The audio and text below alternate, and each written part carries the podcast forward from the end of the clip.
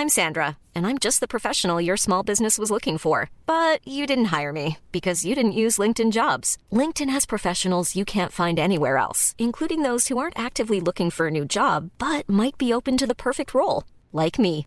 In a given month, over 70% of LinkedIn users don't visit other leading job sites. So if you're not looking on LinkedIn, you'll miss out on great candidates like Sandra. Start hiring professionals like a professional. Post your free job on linkedin.com/people today.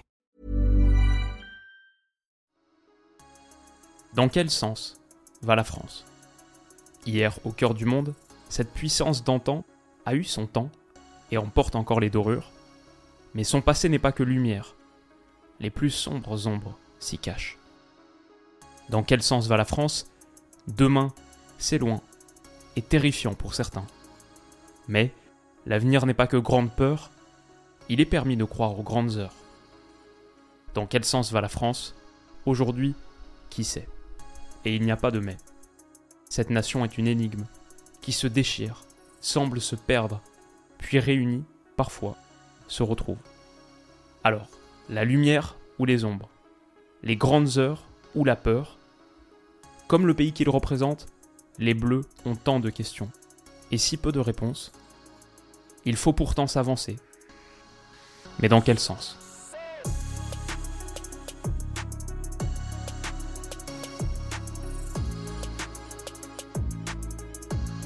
Les amis, bienvenue. J'espère que vous allez tous très bien, très content de vous retrouver pour cette nouvelle vidéo et pour ce dixième épisode de Mondial dédié à l'équipe de France. Que doivent faire les Bleus pour aller vivre une seconde fois consécutivement la gloire ultime au mondial, là, au Qatar, dans quelques jours à peine. Il nous reste une semaine. C'est ce qu'on va essayer d'anticiper, d'élucider dans cette vidéo. Comme d'habitude, on commence toujours par une première question, l'ambition. Qu'est-ce que l'équipe en question doit viser au mondial? Et pour ce faire, on peut jeter un petit coup d'œil à l'histoire. Parce que l'histoire de la France en Coupe du Monde, elle est très riche. La France en a joué 15.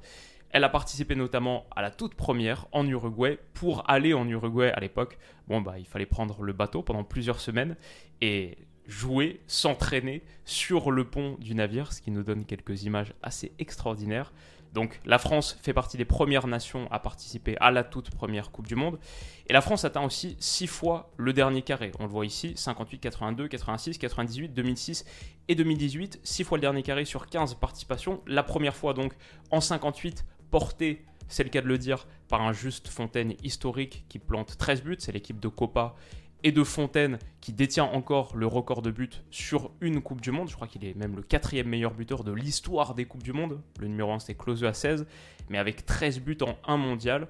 C'est un record qui tient depuis 58 et qui est peut-être bah, un des records les plus durs à battre de l'histoire de ce sport. Bon, jusqu'à ce que euh, la Norvège joue une Coupe du Monde dans les années qui viennent. Mais voilà pour 58. Bien sûr, l'autre demi-finale, la seconde, c'est en 82, le drame de Séville contre l'Allemagne de l'Ouest. 1986, bien sûr, dans la foulée, en faisant tomber au tir au but, grâce à plusieurs arrêts magnifiques de Joël Batz, en faisant tomber le Brésil, de Socrates, de Zico. On voit les joueurs à l'époque qui ne sont pas forcément unis au moment de la séance de tir au but. Ça aussi, c'est une belle image. 98, le premier sacre à la maison, je crois qu'il n'y a pas besoin d'en rajouter beaucoup. 2006, le déchirement, la succession des deux images fait mal. Et 2018, la deuxième étoile, ça aussi, ça nous rappelle de très très beaux souvenirs. Donc on lit cette histoire, on voit un pays qui a gagné deux des six dernières Coupes du Monde, l'ambition semble claire, la victoire finale, rien d'autre. En même temps, on sait que pour le tenant du titre en Coupe du Monde, c'est jamais évident. L'Allemagne, par exemple, l'a gagné en 2014, se fait ridiculiser derrière en 2018, termine dernière de son groupe, derrière Corée du Sud, Mexique, Suède. L'Espagne la gagne en 2010, se fait ridiculiser sur la Coupe du Monde qui suit en 2014, termine troisième de son groupe, prend une gifle contre les Pays-Bas 5-1 et une petite claque contre le Chili 2-0. Pas de tour à élimination directe pour eux. L'Italie la gagne en 2006. Qu'est-ce qui se passe en 2010 Elle se fait totalement humilier, termine dernière d'un groupe derrière Paraguay, Slovaquie et Nouvelle-Zélande. À la rigueur, le Brésil, qui la gagne en 2002 et qui atteint les quarts de finale en 2006, c'est la meilleure performance pour un tenant du titre au 21e siècle. Parce qu'on n'a pas besoin de se rappeler de ce qui se passe en 2002 pour les champions de 98. Bref, la malédiction du vainqueur en Coupe du Monde, c'est pas un mythe, c'est une réalité. Et la dernière fois qu'un pays a levé le trophée deux fois d'affilée, c'était ce Brésil, le Brésil de Didi, Garincha aussi, en 62, après l'avoir remporté en 58. À l'évidence, donc, le tableau est assez contrasté, c'est dur finalement de répondre à notre question initiale. quelle doit être l'ambition de l'équipe de France? Peut-être on peut remplacer ça par une autre question et se demander qu'est-ce qui serait une réussite pour ces Bleus? Et ici, j'ai envie de dire que pour une sélection de la nature de cette équipe de France, seule la victoire finale peut être considérée absolument comme une réussite. En revanche, je dirais que si les Bleus sont éliminés en demi-finale en ayant sorti un peu plus tôt dans leur parcours un très très gros, ce sera dur de parler d'échec. Et la nuance, elle est peut-être là. Alors, est-ce que les Bleus ont le matériel pour réaliser leur ambition Et comment est-ce que ce matériel va être disposé, organisé? Sur la fin de l'introduction, je parlais du fait que la France doit s'avancer, mais dans quel sens? C'était aussi un peu une référence aux problèmes tactiques qui rendent les nuits de Deschamps particulièrement compliquées en ce moment. Je ne sais pas par où on pourrait partir, il y a tellement d'angles. Peut-être une correction, une rectification de l'analyse que je faisais au lendemain du live de l'annonce de la liste de Didier Deschamps, où je partais du principe qu'en sélectionnant autant de défenseurs centraux, Lucas Hernandez, Presnel Kimpembe, Raphaël Varane, Benjamin Pavard sont tous des défenseurs centraux de métier. Mécano, Konaté, Koundé, Saliba aussi, 8 des 9 défenseurs sont potentiellement des centraux. Il y a juste Théo Hernandez qui ne l'est pas. Bah, du coup, je partais de ce principe pour dire que les Bleus joueraient forcément à 3 derrière. Pourquoi convoquer autant de centraux si c'est pas pour jouer à 3 derrière? C'était une erreur flagrante. Quelques minutes plus tard, Didier Deschamps annonçait en conférence de presse que non, l'équipe de France jouerait bien à 4 derrière. Alors ça, je peux le comprendre totalement aussi. Le fait de ne pas avoir pris Klaus, par exemple, ça va totalement dans ce sens. Et on peut aussi imaginer que Didier Deschamps va valoriser la solution de l'équilibre, l'équilibre avant tout, pour compléter ce secteur offensif qui, lui, répond présent, avec des gars qui sont en forme, qui sont physiquement aptes. Ça, c'est la partie de l'équipe de France où on n'a pas trop d'inquiétude. On sait qu'il va se passer des choses si le ballon arrive dans de bonnes conditions sur cette partie du terrain. Il y a un flou beaucoup plus important qui concerne cette zone. Il y a des inquiétudes très fortes qui sont dirigées sur la paire de l'entrejeu. Avec les forfaits de Kanté, de Pogba qui sont inaptes pour ce mondial, comment est-ce que les Bleus vont s'organiser? Je vais vous présenter plusieurs tentatives de réponse. On verra. Pour moi, c'est une question hyper intéressante à quelques jours du match d'ouverture des Bleus contre l'Australie. Comment est-ce que ça va s'organiser? Je dirais d'abord une paire au milieu de terrain pour la bonne et simple raison qu'en l'absence de Kanté et Pogba, t'as pas beaucoup de monde au milieu. Si tu dois jouer avec trois milieux, tu commences vraiment à piocher dans tes réserves. Ce serait dommage entre guillemets d'en mettre trois alors que tu galères même à en trouver deux corrects à la hauteur de ce défi. Aurélien Chouameni, j'aime beaucoup, j'en ai parlé à plusieurs reprises. En équipe de France, il a montré des choses solides, intéressantes, a même marqué un but. En revanche, c'est très différent de l'apport d'un Paul Pogba. Sur la créativité, les passes qui cassent des lignes, la mobilité, le jeu long aussi, sortir de la pression, tellement de choses qui sont vitales dans ce que proposait Paul Pogba, vitales pour cette équipe de France. Avec Aurélien Chouameni, c'est différent. Et quand tu considères en plus à qui tu l'associes, là on commence tout de suite à avoir quelques mots de tête. Adrien Rabiot, je l'imagine comme étant la solution la plus probable pour Didier Deschamps. Deschamps aime bien Rabiot. Je comprends le profil euh, latéralisant, un peu neutralisant, sécurisant. Pourquoi pas? On verra d'autres animations potentielles aussi. Moi j'aime bien par exemple Youssouf Ofana aux côtés de Chouameni. Je pense que ça peut bien marcher. Mais maintenant, ce qui m'intéresse, c'est les choix sur cette ligne de 4 qui vont naturellement compléter, qui ont pour objectif de compléter ce qui se produit dans cette zone. Et mon petit prono, c'est que Didier Deschamps va partir sur les mêmes latéraux qu'en 2018. Lucas Hernandez à gauche, Benjamin Pavard à droite. On pourrait avoir Théo Hernandez en tant que latéral gauche et Lucas Hernandez dans l'axe, préféré donc après Snell Kimpembe. Je pense que ça te laisse très très peu d'options sur le banc et tu as 5 défenseurs centraux de métier sur le banc. Après oui, Koundé, aux yeux de Didier Deschamps, on sait, c'est presque un ailier droit, mais pour moi plus un défenseur central et je le vois pas comme vraie, véritable option en sortie de banc pour t'apporter de la percussion par exemple sur ce flanc. J'ai du mal à imaginer en gros les deux frères Hernandez titulaires. Je pense que c'est l'un ou l'autre et si je dois partir sur quelque chose, je dirais plutôt Lucas Hernandez titulaire, en sachant que Théo Hernandez en bleu a pas non plus impressionné son monde, contrairement à ses performances à fort relief du côté de l'AC Milan. Donc j'imagine une paire Kimpembe-Varane, il y a une question autour des deux sur leur fraîcheur physique, notamment celle de Raphaël Varane. Si c'était pas Varane, je pense que j'aimerais bien Saliba, mais Konaté qui commence à revenir aussi physiquement, on sait que sur le niveau intrinsèque, c'est très fort. Maintenant, pour moi, il faut vraiment un Raphaël Varane. En l'absence de Kanté et Pogba, bah, tu as tellement besoin de leaders. J'en parlais sur plusieurs de mes analyses ces dernières semaines. Euh, Varane, je le trouve essentiel pour cette raison-là. Et on espère pas trop de soucis pour Hugo Lloris non plus, évidemment. Mais du coup, tactiquement, sur l'animation, bah, Lucas Hernandez, Benjamin Pavard sont capables de projection mais c'est pas forcément des latéraux de grosses différences, d'élimination, de percussion. Donc on peut imaginer que la largeur et la créativité sur la largeur sera plus l'apanage des ailiers ou de ces milieux offensifs excentrés, ou du coup on retrouverait Kylian Mbappé sur l'aile gauche pour rentrer pied droit. Et alors là, soit Ousmane Dembélé, soit Kingsley Coman. J'aime beaucoup Kingsley Coman, peut-être que je le préférais dans un rôle de piston même sur du 3-4-1-2, on en rediscutera. Mais c'est un petit peu comme ça que je pourrais imaginer ce 4-2-3-1, disons assez offensif par rapport à une autre version qui existe. Ça, c'est peut-être le 4-2-3-1 face au bloc bas. Par rapport à une autre option que j'imagine, c'est un 4-2-3-1 asymétrique avec Rabiot dans le Matuidi rôle. Dans le rôle de Matuidi en 2018. Ce milieu offensif gauche de pression, de harcèlement. Kylian Mbappé sur le côté droit, ça fait un moment qu'on n'a pas vu ça. Ça, ce serait assez original et osé, je pense. Même si voilà, ça, ça ressemble très fortement à ce que l'équipe de France a produit en 2018. Davantage encore avec Lucas Hernandez et Benjamin Pavard sur les flancs. Fofana aux côtés de Chouameni, Youssouf Fofana, ça, ça me plairait bien. Déjà parce qu'ils ont cette entente naturelle forgée à Monaco sur deux saisons, mais aussi parce que sur les derniers rassemblements en équipe de France, pour moi, c'est celui qui m'a fait la plus forte impression aux côtés d'Aurélien Chouameni, sur un milieu qui est capable d'apporter un petit peu de provocation, de créativité, d'ouvrir des espaces par la mobilité et le déplacement, qui ose aussi avec ballon. Je trouvais que c'était assez complémentaire d'Aurélien Chouameni. Et il peut avoir, dans une certaine mesure, le rôle Kanté d'un gars qui a un petit peu plus de mobilité avec ballon. Ce qu'on oublie parfois dans le profil d'Engolo Kanté, Pogba, le jeu long, le danger dans le dernier tiers, les frappes de loin, les passes qui cassent des lignes, tout ça c'est dans l'arsenal de Paul Pogba. N'Golo Kanté, au-delà de la défense en avançant, la pression, le milieu défensif à fort volume, pieuvre et euh, troisième poumon, etc. Bah, c'était aussi la capacité à battre un premier homme pour ouvrir de l'espace, simplement par le dribble. La conduite de balle, euh, très véloce et précieuse d'Engolo Kanté, elle va beaucoup nous manquer. Tout ça pour dire, cet entrejeu, c'est la grosse, grosse question. Maintenant, disons que cet axe déporté sur le côté Rabiot, Lucas Hernandez, ça, ça me ferait assez peur. Sur la créativité, la percussion, bon, face à un bloc bas, ce serait difficile. Et finalement, tu plus qu'un seul joueur de côté qui est créatif et qui peut faire des différences, c'est Kylian Mbappé, parce que c'est pas le cas de, Benjamin Pavard. Et on sait que Mbappé, déjà le côté droit, c'est pas sa tasse de thé, mais même lui, c'est plus un joueur d'axe. Il serait beaucoup plus positionné dans le demi-espace, peut-être assez haut, aux côtés de Karim Benzema.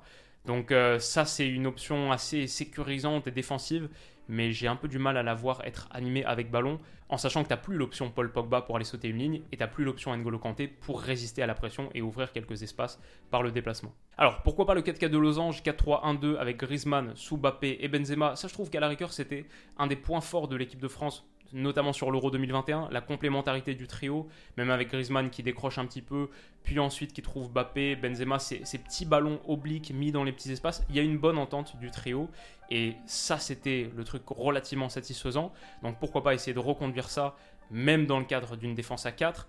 Maintenant, le problème, c'est Rabiot, Fofana, Chouameni, trois gars au milieu de terrain dans cette zone. J'ai un peu peur de ce milieu de terrain. Fofana, je le vois plus à deux avec Chouameni et j'ai très peur de l'animation des côtés. Sur un 4-4 de losange, on sait à quel point les latéraux sont les joueurs phares, ils doivent tellement tellement apporter, c'est des pistons plus. Bah Lucas Hernandez et Benjamin Pavard, ça correspond pas vraiment à leur qualité naturelle. Donc pour moi le 4-4 de losange, il faut même pas y penser. Pourquoi pas un 4-3-3 du coup dans cette idée? Avec Griezmann déporté sur le côté, je dis pourquoi pas, mais ça me tente pas du tout. Un Griezmann ailier, pour moi, c'est pas son rôle. En revanche, on pourrait commencer à réfléchir à une autre forme de 4-3-3 que j'ai pas inclus ici. C'est Griezmann un cran plus bas, dans un rôle à la Di Maria du Carlo Ancelotti du Real Madrid de 2014, pensé par Carlo Ancelotti en 8. Et après, là, tu mets un autre, Rabiot, Fofana, Ndombele, s'il avait été appelé, j'aurais bien aimé. Et du coup, Coman, par exemple, sur l'aile droite, Mbappé à gauche, Benzema et Griezmann du coup qui est ici dans cette position qui correspond un petit peu plus peut-être à la position qu'il va naturellement occuper de toute manière pour décrocher, pour faire le lien avec un entrejeu qui sinon va peut-être peiner à exister. Alors je me suis quand même fait mon petit plaisir, je pense que si personnellement je devais composer un 11 avec la liste de 25 de Deschamps, je repartirais sur un 3-4-1-2. Pour moi ça c'est un des axes forts de l'équipe de France, c'est quelque chose qui marche plutôt pas mal. Lucas Hernandez, Varane, Saliba, ça me semble être les trois meilleurs choix pour une charnière à 3 qui t'offre du coup le supplément de solidité et même peut-être de projection balle au pied. Je pense à William Saliba sur les passes intéressantes, un peu de mobilité pour faire le lien avec cet entrejeu, mais qui t'offre la solidité qui permet de mettre Théo Hernandez en piston gauche et Kingsley Coman en piston droit, qui pour moi a toujours frappé assez fort dans cette position en équipe de France. Ça, c'est vraiment quelque chose que j'aimerais plus voir, peut-être en seconde période sur certains matchs qui ont du mal à être débloqués. En plus, en mettant Fofana aux côtés de Chouameni, pour moi la meilleure paire de milieu de terrain. Ça, ce serait, je pense, mon système préférentiel. Bon, à voir si ça se confirme. J'ai aussi réfléchi à une autre animation, ça c'est celle quand tu chasses le score qui reste un quart d'heure à jouer et que tu perds 1-0 en quart de finale de Coupe du Monde, au moins ton fort fort potentiel offensif. Et c'est vrai qu'il faut toujours réfléchir à ça. Tu as ton 11 de départ et après il y a toutes les modifications que tu peux faire à la fin. À quel point est-ce que tes remplaçants peuvent avoir de l'impact? Ça c'est quand même quelque chose, un vrai point fort pour cette équipe de France qui peut faire rentrer Giroud, qui peut faire rentrer Dembélé, qui peut faire rentrer Coman, qui peut faire rentrer Théo Hernandez et du coup partir sur 1, 2, 3, 3-2 avec Bappé, Griezmann, Dembélé, Giroud qui te dispense dans une certaine mesure d'avoir un entrejeu fonctionnel sur les 15 dernières minutes en plus, très utile pour mettre des ballons dans la boîte, fixer un peu la dernière ligne défensive. Théo Hernandez, Coman, ok c'est top. Et voilà, grosso modo, ça c'est le scénario vraiment panique de la fin, mais avec ces gars-là, bon, on voit que l'équipe de France a quand même un réservoir offensif notamment, qui va lui permettre, à mon avis, d'exister jusqu'à la fin dans les matchs, à moins de rencontrer un très très gros problème tactique. Euh, les Bleus vont faire peur à chaque fois que le quatrième arbitre lève son petit panneau. Alors, on va conclure. Mon avis pour finir. Que vont faire les Bleus sur cette Coupe du Monde? Déjà, on voit là le groupe, on le connaît tous. L'Australie pour démarrer le 22 novembre à 20h. Soyez au rendez-vous. Il y aura des analyses de tous ces matchs, des analyses dédiées pour les matchs de l'équipe de France. De toute manière, on parlera de tous les matchs sur la Coupe du Monde. N'hésitez pas à vous abonner si vous voulez pas rater ça. France-Danemark, le gros choc de ce groupe, évidemment, 26 novembre à 17h. Et Tunisie-France pour conclure le 30 novembre à 16h. Bon, évidemment, la France doit sortir de ce groupe. C'est pas le groupe le plus simple. L'Australie, c'est a priori le match le plus évident, mais pour démarrer une Coupe du Monde, on sait à quel point c'était compliqué. La France avait commencé contre l'Australie en 2018, ça avait été très très compliqué. Il avait fallu une intervention de l'arbitrage vidéo pour s'en sortir un peu ric-rac. Et le Danemark, a priori le choc pour la première place, ça peut se transformer en quelque chose de très difficile aussi. La France a souffert contre le Danemark en Ligue des Nations, on s'en souvient bien. Ce qui m'intéresse un peu plus, c'est le parcours potentiel. Qui a des chances si l'équipe de France finit à la première place, d'être relativement favorable. En gros, les Bleus sont placés dans le groupe C. Le vainqueur du groupe C joue le second du groupe D. Le groupe D, c'est Argentine, Mexique, Pologne, Arabie Saoudite. Il faut faire très attention, si tu tombes contre l'Argentine, ça c'est compliqué. En revanche, Mexique, Pologne, Arabie Saoudite, on est tout de suite sur un huitième de finale, je vais dire très abordable pour l'équipe de France. Dans la foulée, tu tombes, si tu bats cette équipe-là, tu finis premier du groupe C et que c'est Mexique, Pologne Arabie Saoudite, tu tombes contre soit le vainqueur du groupe A, soit le second du groupe B. Le groupe B, c'est Angleterre, États-Unis, Pays de Galles, Iran. Donc le second de ce groupe a des chances d'être abordable. Le groupe A, c'est Pays-Bas, Sénégal, Équateur, Qatar. À nouveau, Pays-Bas, ok, forcément la défense des Pays-Bas très solide, c'est une équipe, top équipe. Le Sénégal, mais sans Sadio Mané, on passe tout de suite sur un niveau de qualité inférieur, à voir s'il réussit à être remis pour ce stade de la compétition potentiellement si le Sénégal se qualifie. Même l'Équateur, j'ai envie de dire, il faut faire attention, c'est une équipe très solide. Maintenant, a priori, c'est bien moins pire que si tu tombais contre le vainqueur du groupe Allemagne-Espagne, si tu étais face au Brésil en quart de finale, le Portugal aussi qui a un effectif très très intéressant. En gros, pour moi, la France a plutôt un parcours favorable en huitième et en quart. Même si tu tombais contre une Angleterre qui finirait à la seconde place de son groupe, bon, ça dirait des choses sur le niveau de qualité de cette Angleterre, et j'accorde pour l'instant pas trop de crédit à cette Angleterre de Southgate. Disons, pour aller simple, que tu peux rapidement te retrouver en demi si ça se passe bien. Et à partir de là, tout est ouvert. Donc voilà pour le petit brin d'optimisme qu'on peut nourrir, c'est pas absurde. Maintenant, l'inquiétude me semble également valide. Je dirais grosso modo pour deux choses, c'est que l'équipe de France me semble plus faible que celle qui était présentée en 2018, sans Kanté, sans Pogba. Tu perds une partie tellement majeure de ton 11, ok, pas besoin de rentrer dans les détails. Et l'adversité me semble aussi un brin meilleur. Dans l'absolu, il y a quelques sélections qui se détachent. Grosso modo, je suis quand même d'accord pour dire qu'il n'y a pas un cas monstrueux qui roule sur les certitudes, ça reste du foot de sélection. Mais si on regarde juste les potentiels adversaires de l'équipe de France, bon, le Danemark déjà en phase de groupe, le Danemark de 2022, il est bien meilleur que celui de 2018 contre lequel la France fait 0-0 à l'époque. Et potentiellement l'Argentine, que les Bleus pourraient rencontrer à nouveau en huitième de finale sur cette Coupe du Monde, l'Argentine, elle aussi, est bien meilleure que celle que l'équipe de France avait battue 4-3 en 2018. J'ai consacré une analyse, un épisode de Mondial à l'Argentine, n'hésitez pas à aller voir si ça vous intéresse. Mais ouais, grosse équipe. Donc ça, ça me fait un peu peur.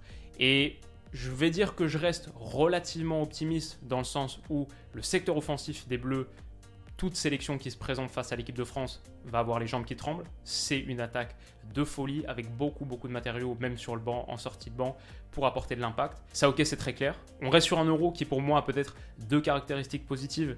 Déjà, pas forcément d'emballade possible. Ça a permis de redescendre d'un ton sur le niveau de confiance et peut-être de surconfiance que tu peux avoir après un titre mondial. Il y a même un esprit de revanche qui est très fort, je pense, pour une bonne partie de cette génération. Et il était il n'y a pas si longtemps tout en sachant qu'en plus, pour moi, tu n'y as pas joué de manière catastrophique. Contre la Suisse, par exemple, en gros, il y a ces 15 euh, dernières minutes du temps réglementaire, mais jusque-là, le match, il avait été très effusif, pas hyper contrôlé, mais il avait montré beaucoup de promesses sur certains points également. Alors oui, c'est vrai, il n'y aura pas Pogba qui était pour moi le MVP de la France sur, ce, sur cet euro. Mais voilà, il y a quand même, tu pars pas de zéro, c'est pas la page blanche, et tu reviens pas d'un drame total sur la production. Même si les derniers matchs de préparation, c'est vrai, me font un petit peu plus peur. Peut-être le dernier point positif que je peux mobiliser pour quand même partir avec un petit peu de baume au cœur, c'est que l'équipe de France en Coupe du Monde, c'est normal qu'elle arrive avec des incertitudes, c'est normal qu'elle arrive avec des doutes, ça a toujours fait partie de son histoire. En 2018, les Bleus viennent de quelques matchs de préparation assez désastreux, contre les États-Unis notamment, il me semble, un partout, qui faisait assez peur. L'équipe de France arrive en 4-3-3, et change de système après un match, toute la réflexion tactique qu'on a tissée dans le cadre de cette analyse, ça se trouve dans 90 minutes, elle est obsolète parce que les Bleus repartent sur une défense à 3. Ça avait été le cas pour Didier Deschamps, il n'était pas parti sur une défense à 3, mais il avait changé son système. Matuidi en attaquant gauche, en attaquant défensif, c'est Tolisso qu'on avait fait les frais qui était sorti du 11, et derrière tu déroules avec une toute autre configuration tactique. Donc non seulement le système change vite, mais je dirais que l'élan positif qui se crée autour de l'équipe de France et qui amène les Bleus jusqu'au titre mondial, bah, il se matérialise, souvenez-vous, qu'à partir des huitièmes de finale, qu'à partir de ce match contre l'Argentine. Jusqu'alors, c'était très poussif, très pauvre, on a arrivé en huitième avec de grosses inquiétudes, et c'est que là que l'équipe a commencé à se libérer, qu'on a commencé à y croire. En 2006, c'est la même chose. Les phases de groupe sont catastrophiques. Tu bats 2-0 le Togo à la troisième journée. C'est ça qui te permet, cette différence de deux buts, d'accéder au huitième. Et c'est à partir du match contre l'Espagne où ça se met à s'emballer. Donc voilà, ça fait un petit peu partie de l'ADN équipe de France. Et on se raccroche un peu à l'histoire quand l'histoire est positive et qu'elle va dans notre sens. Je vais dire que pour la France, une Coupe du Monde, c'est toujours une aventure. C'est toujours beaucoup d'incertitudes. La France a beaucoup de possibilités très peu de certitude. C'est son histoire et il y a des chances que ce soit à nouveau l'histoire de ce mondial. Dites-moi comment vous, vous voyez les choses. Est-ce que la France va remporter la Coupe du Monde Peut-être? Meilleure question. Qu'est-ce qui ferait de cette Coupe du Monde une Coupe du Monde réussie pour l'équipe de France? On a préempté un petit peu cette question en tout début de vidéo, mais pour vous, qu'est-ce que c'est? Et voilà, j'espère que ça vous a plu. On conclut mondial avec cet épisode. On n'aura fait que 10 sélections finalement, mais une Coupe du Monde en hiver avec que 3-4 mois pour faire les épisodes, plus j'ai essayé de les rendre un petit peu plus quali, notamment sur l'analyse, la partie tactique, etc. Donc voilà, on a pu faire que 10 pays, mais sur la semaine qui vient, je vais essayer d'en traiter le plus possible. Il y en aura forcément 10 autres, et peut-être encore d'autres. On analysera tous les matchs de la Coupe du Monde aussi, donc forcément à ce moment-là, on parlera de peut-être votre nation, votre sélection qui n'a pas été mentionnée. Bon, juste comme ça, je pense à quelques-uns de mes, mes frères francophones, les Suisses, les Tunisiens, j'en oublie peut-être un autre. Mais voilà, je, vous remercie de votre euh, indulgence par rapport à ça. Et euh, désolé, mais euh, on a fait le maximum. J'espère que cet épisode vous a plu. Rendez-vous pour toutes les analyses de la Coupe du Monde. Si celle-ci vous a plu, n'hésitez pas à mettre un pouce bleu. N'hésitez pas à vous abonner à la chaîne pour ne pas rater tout ce qui arrive. Merci de votre soutien tellement fort sur les derniers jours. Ça fait vraiment plaisir. On est bientôt à 500 000 abonnés. Et je pense qu'on va passer le cap pendant la Coupe du Monde. Donc ça, me touche beaucoup. Prenez soin de vous et de vos proches, passez un excellent week-end et à très vite. Bisous.